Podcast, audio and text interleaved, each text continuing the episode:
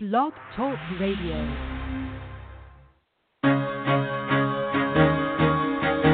Carol the Coach. Sex, love, and relationships. We talk about it here. Carol the Coach. Compassion with contemporary relevance. I am a psychotherapist. I can be your personal life coach and I can help you with your issues. There are no problems too small or too big. You can talk about anything. Speaker, columnist, radio TV host, and commentator. Carol the Coach brings messages of wellness and empowerment within reach of everyday people every day. Almost five years ago, I lost my soulmate in an accident. He was killed in a plane crash. Life just for me has seemed to stop. There are groups all over the city. I mean, I teach one. It is a specific way to start thinking so that you shift how you see the world, which then shifts your energy, and then you feel better and you actually see things differently. Carol the Coach. Always available to at carolthecoach.com. Now I've got Russell on the line. I'm 47 years old. I'm a truck driver. I am married. I have a wife in San Francisco. Okay. I haven't been home in six months. My thing is, I I don't know if I have a sex addiction or what the problem is. Why do I want what I can't have? And as mm-hmm. soon as I can have it, I don't want it anymore. You're right on target when you say, I don't know if I have a sexual addiction. Well, guess what? Yes, you do. And you know what? That's my specialty, Russell. So you're at the right place. Continue. I meet women online, and, and I'm in a different part of the country. I, mm-hmm. I travel all 48 states, so I love sex. I hear self esteem issues. You never felt good enough and you didn't feel like you were getting what you should have then, and you're reenacting that now. Do you want to change that about yourself? I got an, an interesting email this week. He says, Thank you for taking my email in question. My girlfriend and I are having trouble resuming our sexuality. And I'm wondering if it's because I betrayed her, even though I'm in good recovery right now. And you know what? I would need to talk with you to be able to know what the deal is. But what I do believe is anytime there's been sexual betrayal, it does affect your sexual relationship. So the first thing you need to do is you need to talk to her. And you need to ask her if she's trusting you right now. More than likely, she isn't. And then you need to say, what would it take to make you trust me? And this is going to help her to decide can she trust you? What would it take? More than likely, it's going to take time. We don't want to put any pressure on her. Sexuality is an extremely delicate, fragile issue once sexual betrayal has occurred. So don't expect too much of her too soon. Please stay patient and know that this is the consequences of your behavior. And what we got to do is make it right. We've got to improve the relationship by building the trust. And you do that with communication and vulnerability and ongoing intimacy.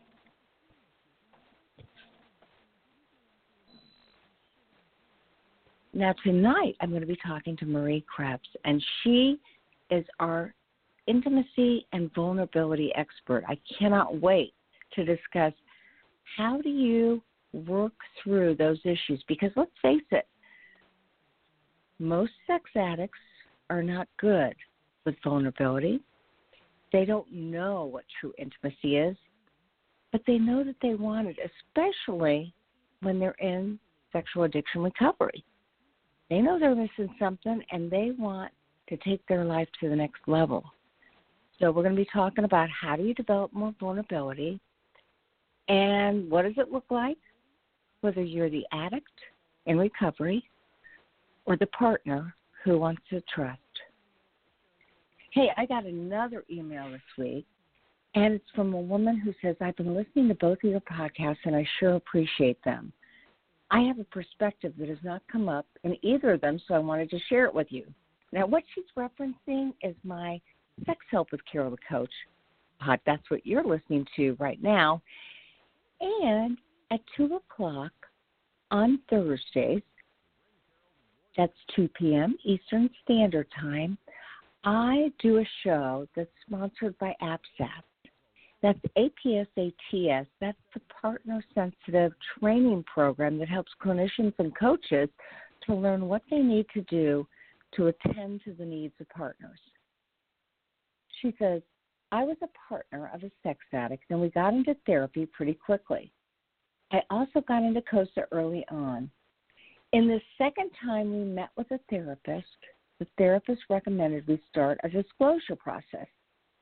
I had an immediate hell no response. I couldn't verbalize why, but it was very strong. I brought this up at my COSA meeting and got great feedback and heard other people's experiences. Through that, I realized that disclosure just sounded so traumatic and so unsafe for me. My COSA friends helped me think about what I wanted. Here is the list I came up with.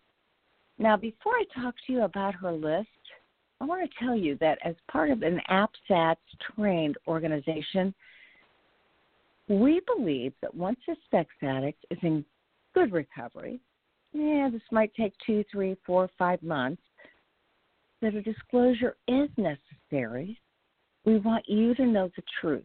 We want you to have all the facts, all the wrongdoing, and we want you to be able to follow that up with a polygraph test. Now, here's what I also know to be true. I was talking with somebody today who said, I do not want a disclosure. And I said, you know what? You're the partner. If you don't want a disclosure, end the discussion. Because although the disclosures really help sex addicts to become honest and open about what they've participated in, and it can relieve them and make them feel better, ultimately the disclosure is for the partner so that she can begin to know that she has the truth. She knows everything she needs to know to the point of the disclosure. And by a polygraph, she has some idea as to whether she wants to move forward or not. I mean, we do advise people who take disclosures to stay together for the partner, it's a year, and um, for the addict, it's two. But here's what I know if you're a partner, you're really in the driver's seat. It's what you need and want. That's part of being partner sensitive. So if you don't want a disclosure, take your time, know what your gut says, and trust it. And even though Carol the coach advises the disclosure, if you don't want it, there's a good reason you don't want it. So just trust it. And what I believe is if you pay attention to what you need, more awareness will come to you. Now, back to my friend. We'll call her Susie. Susie said, Here's the list I came up with.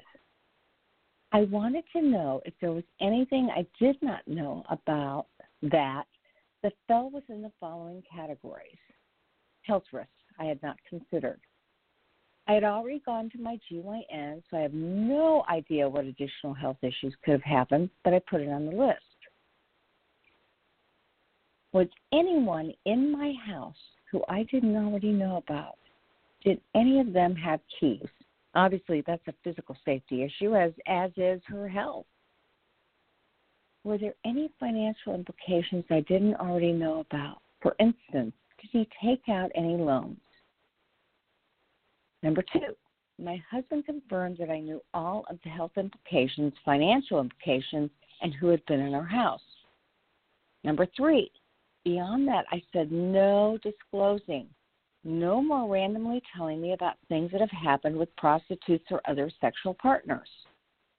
For instance, if we're making plans to eat out, he couldn't tell me, that's a good restaurant. I went there with one of my providers. He preferred the term provider to prostitute. And especially no bragging, no telling me sexual techniques he had learned from acting out. It was painful. It was hurtful. Well, no kidding, Susie. Um, I am glad you set some major boundaries with your husband because obviously, in his due diligence, to be honest, it also feels like he has no idea what he needs to talk to you about and what he shouldn't. And he's hurting you. He's hurting you emotionally. So I'm glad that you had the to know what you didn't want to hear. So she says, if he would start to do this, I would interrupt and say, Hey, I don't wish to hear that. If he persisted, I would physically leave the situation. That is a great consequence. Going forward, if he acted out, he should disclose to me, but it should be either in therapy or with a trusted person from our recovery community. No kidding, Susie, because what he's doing is more staggered disclosure, and that's why we have a disclosure so that you won't have to deal with more staggered disclosure. This guy doesn't get it. Sounds like you need an APSATS trained therapist or a CSAT who understands partner sensitive trauma. The therapist we were seeing at the time was not a good fit for me, so we were already looking for someone new. When we did find a therapist, who was ready to deal with us as a couple, and especially me as a partner, he supported me in this.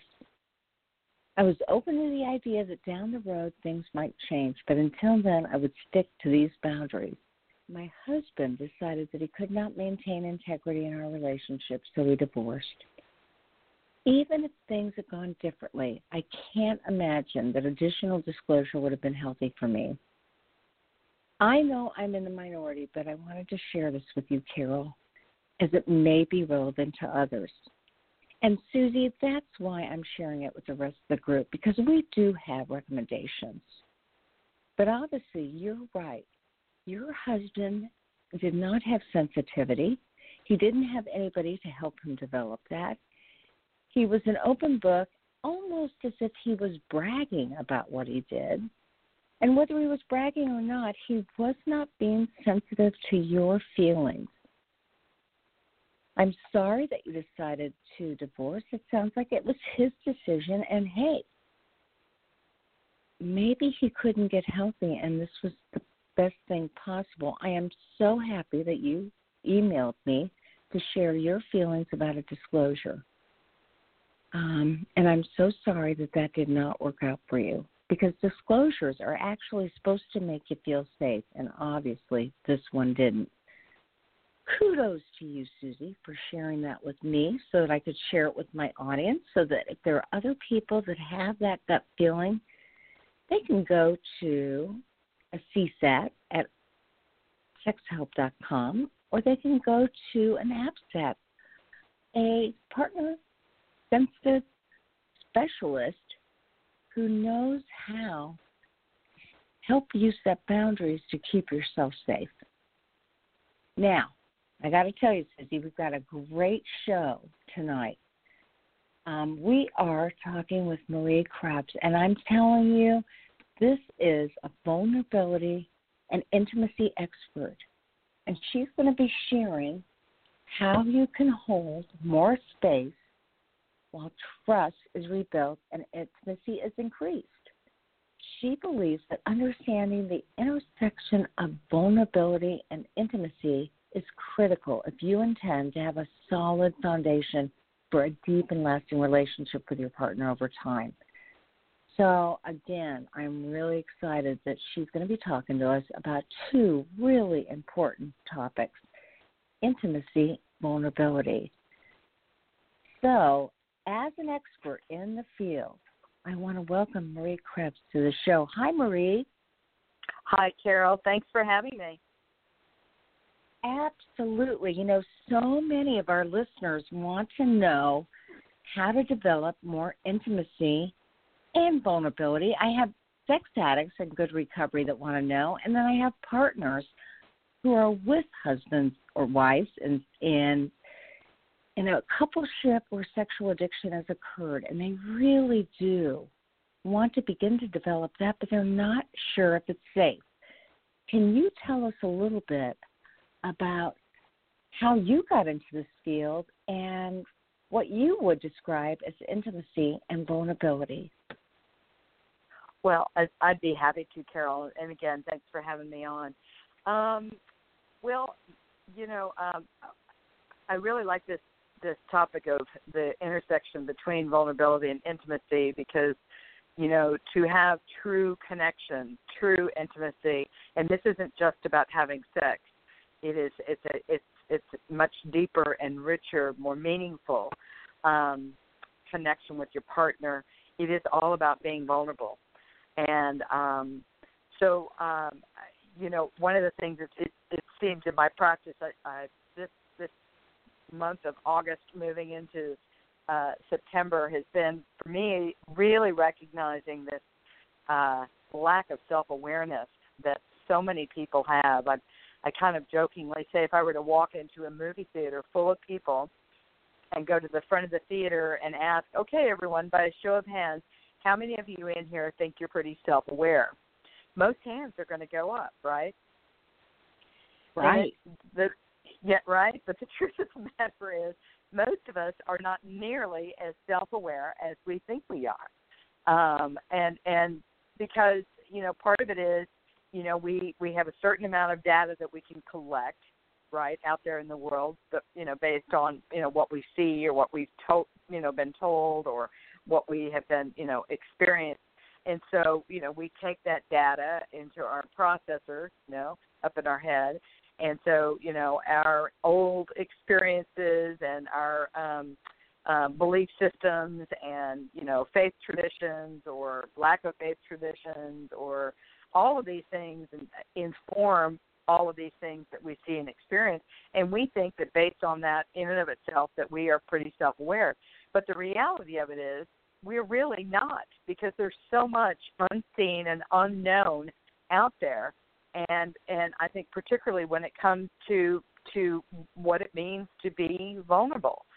You know, um, I there's there's a lot of myths out there, um, and and I think that you know um, you know you have to really kind of spend some time with wrestling with some of those myths and and getting a clear understanding of really what it means to be vulnerable. Um, and and that's that's a place to start Absolutely. So when you talk about myths about vulnerability, can you share what some of those myths are? Well, I think the most obvious one, and I, I hope that it's becoming clearer to people, that the most obvious myth is that, you know, vulnerability means weakness. And it is absolutely not anything about weakness. In, in fact, it's the most accurate measure of courage. Um, I, I think people mm-hmm. also. Uh, you know, another myth is people think that they can opt out, that you don't have to be vulnerable. And I think that in some circumstances, yes, people can do that. But there's going to be, I mean, part of the human experience is you're going to, whether you like it or not, there's going to be times when you're going to have to be vulnerable, and you're going to you're going to feel very exposed.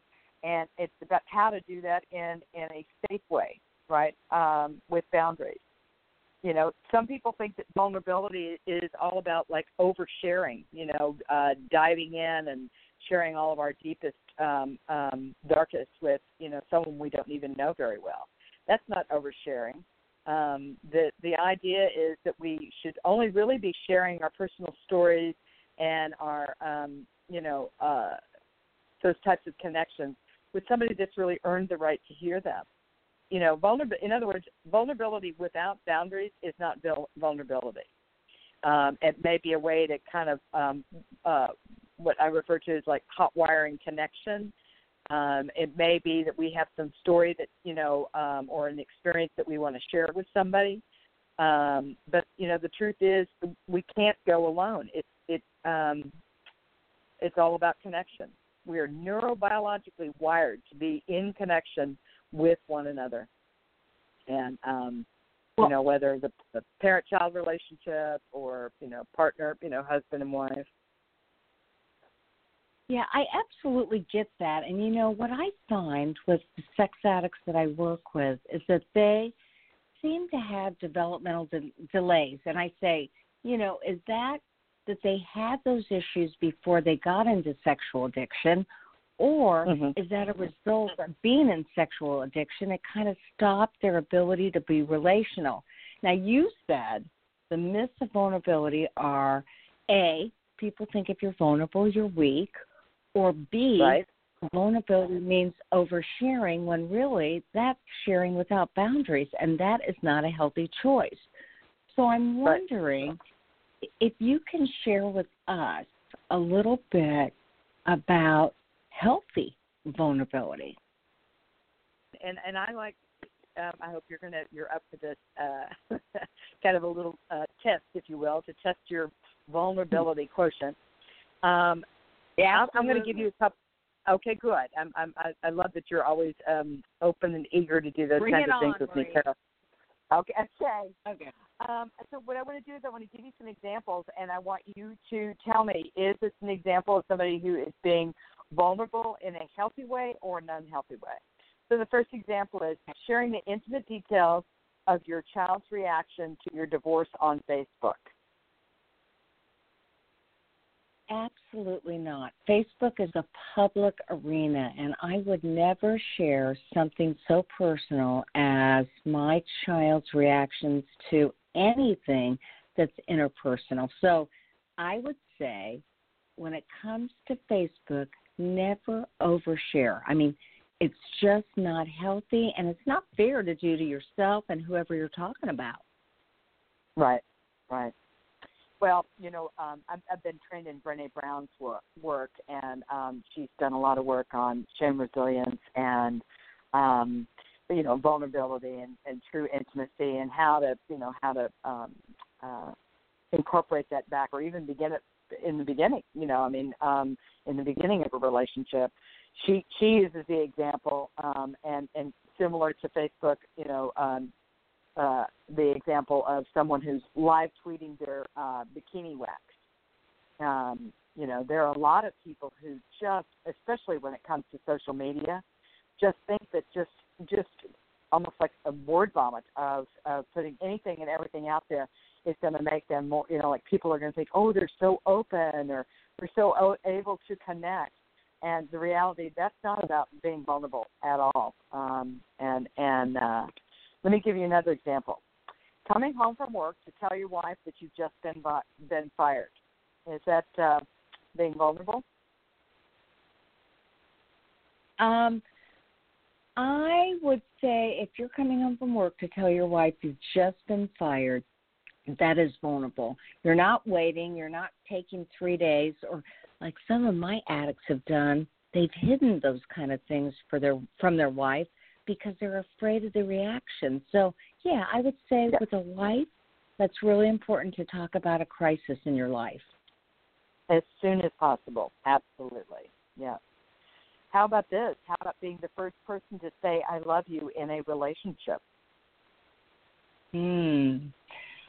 I definitely think that's vulnerable, and I believe as long as it's not in the first six weeks, you know, sometimes people will the third date they're going to be talking about love. Oh, If absolutely. you know, if you've got if you've been with that person for a while, you really know who that person is, you're really making some healthy choices, it's absolutely okay to tell them first that you love them. I agree. I, I I think particularly that you know that as we briefly mentioned before, but we'll be talking about a little bit more. You know, the idea is vulnerability with boundaries creates intimacy. You know, um, I, again, that that idea of kind of hot wiring connection and how some people might use that as a great example for trying to manipulate somebody in a relationship. If They, you know, just to kind of move the relationship along quicker um, yeah, it's it's. But again, um, getting to know that person and and you know telling somebody you love them in the first three days. Um, you know, you could- you could. I think the more accurate thing to say would be to say, "Oh my gosh, when I am around you, I'm experiencing so much dopamine in my body, and it feels so good." Because that's really what's going on, right? Um, Right, How about- exactly. That's that infatuation. It's exactly. Yeah. Yeah. Um, okay, last uh, last kind of a quiz question. Sharing your feelings of sadness about the recent death of your father with an attractive woman at the office that you've never spoken with before. Mm. Although you might be inclined to do that, especially if she has talked about death in her family. I really think that's something that you say for people that you really care about, that you have deep, intimate relationships with. Yeah, yeah. Well, and here's here's it's just kind of a tricky question, but but the reason I put it in there, I added the part that you know it was an attractive woman at the office that you've never spoken with before, because again, this is somebody you've never had a conversation with, and so like your very first conversation is going to be sharing these intimate feelings of sadness uh, about the loss and death of your father with you know someone that you're attracted to.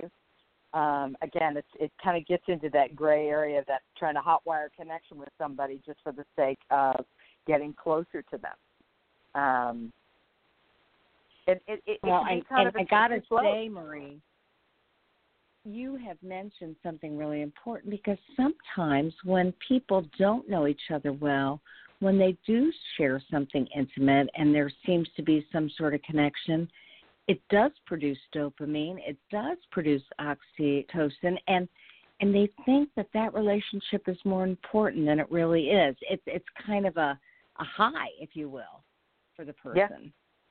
That's exactly right. And and and again, being mindful of that. And and you know, here's the here's the other piece of this. I mean, and that's why it's kind of a tricky question you know, um, if, if you don't really have a lot of close friends, right, and you don't really have people to, you know, to share with, I mean, I, I certainly would not expect anybody who was, you know, trying to contend with a lot of really painful feelings following the death of a parent, you know, by themselves and soldier on. I'm not, I'm not suggesting that at all. But you know, the thing is, you know, there are so many resources today, and with social media, and with advertising, and and people being connected to other people. There's all kinds of support groups out there, you know, for somebody to have a safe place to go and share those feelings, you know, about the the loss of you know, there's grief recovery groups and and um support groups out there um that that but but you know that idea of being really selective about you know and again i i kind of asked this in a way intentionally because people will use find opportunities if you will to try to connect with people um, um, that they're attracted to, and they're doing it more from an, a manipulative way, um, you know, coming into a relationship from an authentic place. Well, absolutely. And I think oftentimes sex addicts have been so in tune with how to manipulate, how to connect, how to get what they want, how to groom, that it gets really dicey as to what they're really feeling. So they're especially vulnerable to not knowing boundaries and not knowing when something is too much. So, obviously, for right. our listeners out there, if you're in recovery, you really want to examine your motives, your boundaries, what the consequences are before you make a choice. And that's hard for them to do because they're impulsive and tend to want to jump into something. Mhm. Mhm. Yeah, absolutely. But then again, see, that's where mindfulness practices can help to right to help increase that time from reacting to allow them to be able to respond and slow things down a bit. Uh, mhm. So you know, I want to ask you, um, what keeps people from sharing their true selves with their partners. I mean, that is the number one thing that partners want. And yet, even addicts in recovery, they have trouble sharing their true selves. Sure. Well, uh, you actually said it before. you know, you might not have remembered, but fear. You know, um, sharing their true self. Fear that that if they do that their partner will either uh, leave them, they will be judged, they won't be, you know, they won't uh, love, uh, but fear that you know we're going to ask for something that we're not going to be able, uh, that they won't give us. Um, um, it's fear. You know, I, it's interesting. I was I had a dinner with a couple of people um, earlier this evening, and um, one of the women was saying that one of the greatest lessons that she learned is that if you make any kind of a decision, whatever it is, based on fear, you can expect more fear. And mm. I thought, you know, mm. that is so true.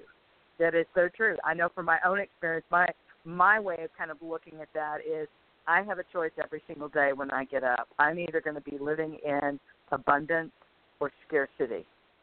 So if I'm living in a place of abundance and trust and recovery, then then I'm you know it's going to be a good day, right? But if I drop into scarcity or fear, and I'm and I'm I'm, Uh-huh. I'm not willing to step out and and be vulnerable and show up and be real and authentic in my relationship, um, that that that it you know there's that's kind of that shadow stuff that starts coming out, and and you know I think that you know this whole thing about the shadow side may seem like at least in the beginning kind of a seemingly safe decision, right? It's like you know Mhm. withholding our truth. But the problem with it is that, you know, even if we do that, you know, months, years, or even decades later, by withholding like that, all of a sudden we're going to find ourselves with, you know, um, these deep unmet needs, longings, you know, uh, intense feelings of um, unfulfilled wishes, depression, loneliness, um, and then you know if we're if we're unable to you know with our partner to be able to have these conversations you know um, oftentimes this is what you know leads people into um, um, straying from the relationship with their primary partner because of their their Well, own withholding in the first place. Yeah, absolutely. And I, I want our listening audience to know because you just brought up some important concepts like scarcity and abundance. Marie, tell us a little bit about yourself so that they know who um, who you are as a provider. Sure. So I am a uh, I'm a therapist in Dallas, Texas, um, and I work with um, I work with partners. I work with addicts. I work with the coupleship, um, and um, so I treat intimacy disorders. I do a lot of trauma work with folks. Um, I use brain spotting and other modalities to work with um, my clients.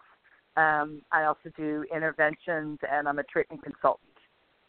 Um, I've been trained in a lot of different um, Brené Brown's work, you know, Daring Way. Um, uh, I'm a spiritual director. Have a whole host of um, you know um, different um, certifications and things, and uh, and do a lot of service work in the community too. Um, yeah, so that's, that's what I do. Well, and for our listening audience, you know, when I was going through the APSATS training, we had to be supervised, and I got supervised from from Marie, and I especially wanted to to work with her because of that spiritual direction. I feel like that is a, a very important component. And Marie, you're way wise beyond your age, and you brought up two concepts. You brought up something that is near and dear to my heart, and as a coach and a mental health clinician, it is the law of abundance and the law of scarcity. So, can you just share a little bit more about that before we talk about how that affects vulnerability? Absolutely. So you know it's and it's funny because you know you kind of like that all or nothing. So you know from a spiritual per- perspective, and and this doesn't mean you know I I, I work with people from a variety of um, faith perspectives, orientations, um, the church, the unchurched, you know, believers, non-believers, agnostics, even atheists. Um, but you know this this whole idea, particularly for those that are um, uh, you know um, believers, Christians, or others from other faith traditions, even when just having a conversation around God. And um, you know, one of my favorite questions is, well, you know, so you say you believe in God, and people, well, yes, I believe in God. Well, and I say, well, how much do you believe in God? You know, because to me, it's either you do or you don't. It's it's you know, unlike pregnancy, Right. you know, you you're either you're either pregnant or you're not. It's one or the other. You either believe in God or you don't. But it's you know, for a lot of people, what but you know, well, I, the responses I oftentimes get, Carol, will be things along the line of, well, you know, like seventy-five, eighty percent, and I'm like, okay, so seventy-five, eighty percent of the time, God's got your back. You know that you know you are uh, you you're going to be taken care of, but you you know there's another twenty-five, thirty percent that's yours. And and they say, oh, yes. And I'm like, okay, so can you give me an example of a time in your life when, you know, even when it was one of your darkest hours, you know, and and you've obviously survived that, right? You've got through that, and you're, you know, you're here today. You know, tell me, you know, was there a time that God just was not absolutely was not there for you? And and um, and so for me, that that that concept of abundance versus scarcity from a spiritual perspective, that is, it's either, you know, we do believe that God has our back, and even though, and so much of it we don't even see. I mean, we're not even able to understand things when we're in the midst of it. But most people, when asked, you know, to reflect on a time, you know, when they was one of their darkest times, they can pretty readily recount that. Well, yeah, as a matter of fact, you know, such and such happened. But then it's interesting, because, and then they begin, you know, a story of, and so I'm able to kind of point that and back to this. And so even though in your darkest time when you felt like you, you know, and you were in a lot of fear and you were not um, held or protected or you know a new opportunity or a door or window opened for you um, once they can see that then they can begin to make those connections. And and again to me this belief around abundance versus scarcity it's not like an all the time feeling it's a very much like the breath you wake up every day and is this going to be a day that i'm going to be in a place of abundance and trusting god is that how I'm gonna? Is that my intention? I'm gonna set for the day in my morning prayer and meditation, which is something that we rec- you know recommend to anybody in recovery. Um, and and so latching on to that kind of, I, I I say it's kind of like you're setting your spiritual thermostat for the day, right? in your prayer and meditation, and and having it up there with abundance. And not to say that we're not throughout the course of the day going to be having encounters or experiences that are going to put us into a place, a place of fear or anger or loneliness or sadness or some other feeling state. But you know, the reality of it is coming back in and kind of checking back in. It's like and catching oneself, you know, because mm-hmm. I think mm-hmm. for a lot of people, the catching themselves part that that's really where the rubber meets the road. Because oftentimes what happens is we're so swept up in it that we don't even realize that we've moved out of abundance into scarcity, into fear, and then all and it just fear begets fear begets fear. Yeah, you and know, so, you're talking about such an important concept, and there's a lot of people that believe we either operate under uh, from love or we operate from fear, and that's kind of that right. abundance scarcity premise. And one of the things I think that you just mentioned that is so important for our listening audience, and it's one of the reasons I propose and really support 12 step work, is because when you are connected spiritually to whatever that is, whether that's Buddhism, whether that's being um, Christian, whether it's Judaism, you're not so alone. And here we are talking about intimacy and vulnerability. And when you don't feel alone, you are less vulnerable. And when you are less vulnerable, you have more of an opportunity to be intimate so, hey, I'm going to ask you something. Um, obviously, part of our ability to be relational is to really have a grounded sense of who we are. So, mm-hmm. if if you're married to a sex addict, or you just don't feel safe with your partner who's a sex addict, is there a way to create intimacy in a safe way with somebody else?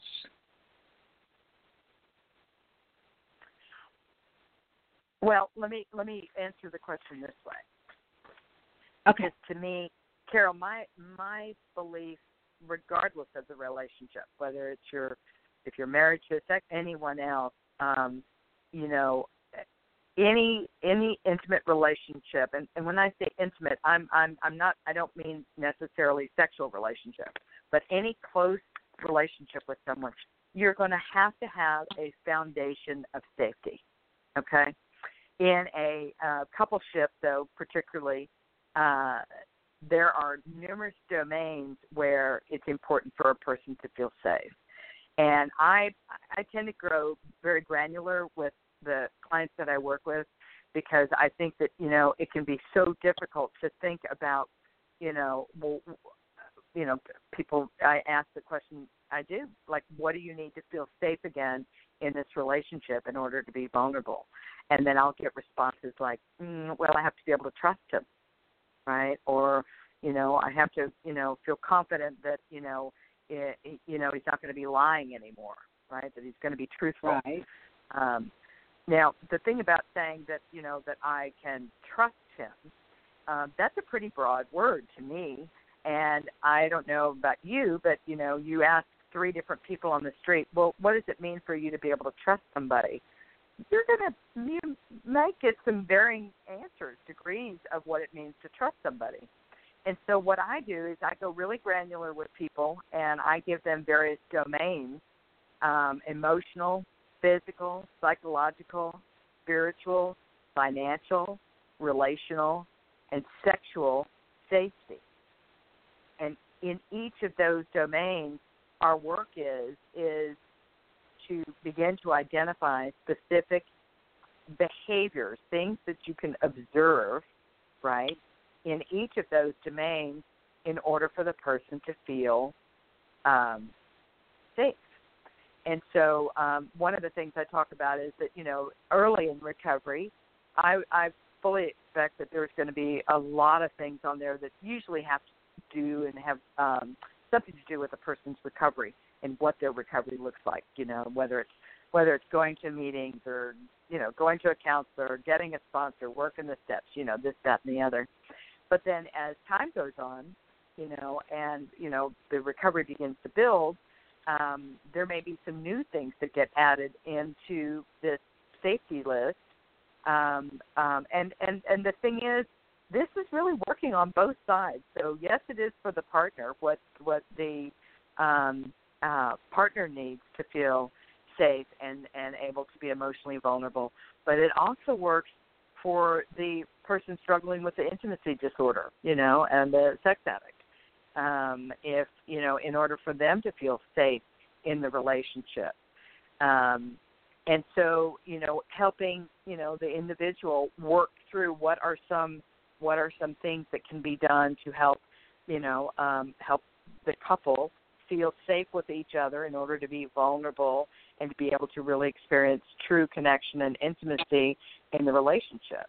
And you know, I mean, there there's just a whole host of different things, and so I'm not going to go into each one, but you know, just you know, from a a, a physical um, uh, safety, I mean, simply in terms of you know, um, you know, behaviors, and and again, because there's so there the um, range of um, acting out behaviors is so diverse. I, we don't have enough time to talk about all of those, but I, I, I'd like to just give you those as a kind of a, a bucket list, if you will. And each of those domains is an individual bucket, and from those, that's where I work with clients to be able to develop a list. And I, you know, I make I recommend different um, uh, readings and things like that, and oftentimes those will help with helping to kind of flesh that out for people. Um, and you know, again, creating greater insight and awareness about what's reasonable to expect. Um, and then depending, like I said, depending on where the partner is in their recovery, you know, that determines what gets put on the list or taken off after time. And regarding about how to be more vulnerable with your partner, one of the things that um, I suggest um, that they uh, consider, you know, in terms of the healing process, is this idea of personal growth. And um, you know, and that's a commitment that you know both parties, whether you know the addict or the partner, that they make a commitment to personal growth. You know, um, so many times, you know, um, unfortunately, partners, I hear from them, it's his problem. He needs to do the, you know, like he needs to do all the work. I'm fine, and it's like, well, no, actually, it's kind of like you know, and I work with families and I send somebody, you know, off to treatment to get, you know, treatment from a particular addiction, you know, if, if the family doesn't get help and and begin working on themselves, that person comes back into the same kind of a system, right? So it it is right. that, that idea of of doing their own uh, personal growth. so so you know when you think about like what are some simple things um and and you know because as you said it's hard to you know the reason we don't want to share our personal you know um stories with others in particular our partners is because of the fear of you know what they would say or what they would do or judge us or whatever. But but what i what i do is like again trying to go granular. What like what are some truths about yourself that you might be willing to share? Right? And and and i'll tell you it as difficult as it is for a lot of addicts to really recognize their feelings and and i i do a lot around the emotional intelligence piece um because um just being able to label a feeling is so hard. But then I know, in my experience in working with addicts, that once once you they start the work, all of a sudden then the flooding of feelings comes, right? And then it's almost too much. And then how do you contain this stuff, right? But being able to kind of work in that realm, you know, in terms of being able to share just our feelings around things, um, um, ha- having somebody, you know, um, even working with their therapist and practicing about you know what what is something that you've longed to tell your your your wife or your partner but you were afraid to. I mean just at least have somebody to share that with right? And then being able to work with a therapist to be able to now how could you say this in a way that you know it can be conveyed and they can be able to hear you and listen behind what you're you know hear to understand? That's what i was trying to say. Be able to hear what you're saying in order to understand what you're saying versus how most people communicate carol and you know this i know in your own work you know they are listening in order to react in order to come back with well yeah you may feel that but let me tell you how i feel kind of a thing as opposed to being curious with one another um no, I absolutely agree with that a hundred percent. And you know, I'm so glad you talked about feeling identification. I'm actually in the midst of writing a book on empathy, and feeling identification is one of the things that's at the core of developing empathy. If an addict doesn't know his feelings, or if um, a partner doesn't feel safe enough to share his or her feelings, mm-hmm. they're at a standstill. And so, you know, I believe in the five primary feelings, which is anger, sadness, loneliness, fear, and happiness. And what I find is it's almost it's almost helpful to start out with the basics. Now, earlier you talked about I believe it was about six areas that you have them check in terms of their own vulnerability. And I just wanted to go over that one more time, Marie. You said that okay. was physical, emotional, sexual, what else? Psychological. Mhm. Spiritual. Mhm. Financial. Mhm. And relational. And relational. Okay. You know, I just find that our uh, listeners do really well when they can just compartmentalize these different areas and start looking at their life and saying, okay, yeah, how am I physically vulnerable? Or how am I financially vulnerable? Or what do I have to give from uh, a psychological standpoint? So I think this is excellent. And I'm wondering, you have a website, correct? I do, yeah. Is any of this material on your website? Um, well, no. No, but that's a good idea. I should probably, I should probably, you know, it's funny. I've done this presentation. I was, um, I'm asked to come and speak down in Austin yesterday to a uh, a, a class, and um, I actually did this um, with a group yesterday, and um, so I find myself talking about a lot. And maybe I would just kind of put it together and put it up on my um, on my website. That's not a bad idea. Well, let me and just Carol, oh, let me let me say this. Okay let okay. me let me say this for clarification. That that that list, if you will, of those different domains, those were the uh-huh. domains uh-huh. of creating safety in a relationship. Okay. And so, in order to create like emotional safety, physical, psychological safety, But the thing is, it's in creating safety in those different domains that we are able to have those boundaries, right? And then from those, right. you know, the safety creates the boundaries, and the boundaries are then we are then able to be vulnerable in each of those domains, right? So as so long then, as as yeah. long as so let me give you a good example, just from an emotional or let's say let's say psychological, because you know okay. I and I know that for for some addicts they do not like the word you know being accused of gaslighting, but the reality of it is recognizing when they are gaslighting, right? So, in order for a partner to be able to feel safe, psychologically safe, it would be no gaslighting, right? To be able to say that from a, a, a perspective about safety there. But then, so knowing and, and understanding that that is like something that they are maybe learning how to do, like maybe they're not even aware of it okay and i in in some cases i would probably give the benefit of the doubt to some addicts that they really aren't even aware of how they have because they've been manipulating for so long they're not even aware of it. But right. for them to be able right. to be vulnerable enough to their partner and be able to say to them you know what? I really want to work on that. So if it it appears to you that i am gaslighting because you know i come in and i you know say such and such or whatever and you i'm going to i want i want to be able to tell you that you can point it out for me right? If i'm not aware that in and of itself is an act of vulnerability and uh, and reestablishing trust in the relationship to be able to go to be open to a partner saying and pointing out the fact that you're gaslighting here or you're asking me to do something sexually that does not feel safe to me because when you ask me to do something like that.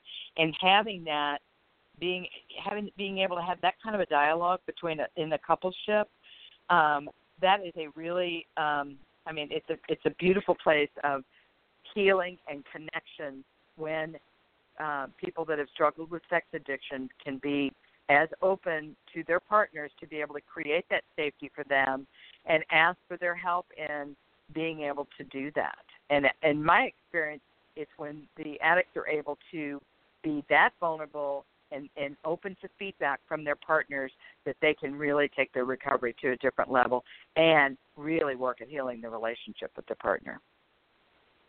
Well, and that makes so much sense because truly in a relationship, when you are vulnerable and you're vulnerable in a healthy way and you're more honest, mm-hmm. open, and transparent, it creates intimacy. So I absolutely agree with that.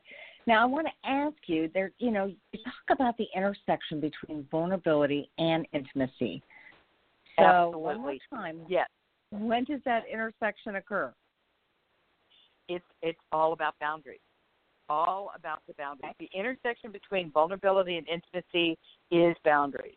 So when we maintain clear and simple boundaries with others, they are boundaries are intended to keep us safe Healthy boundaries in regards to vulnerability simply means that we are vulnerable with people that have earned the right to hear our story, that are that if we're working to heal a relationship that we are open to feedback from our partners that to help us see when you know see when we're falling short and not showing up and being able to say it in a way that it's not punitive or judgmental but more like course correction we're able to demonstrate reliability. We do what we say, and we say what we're going to do, and vice versa.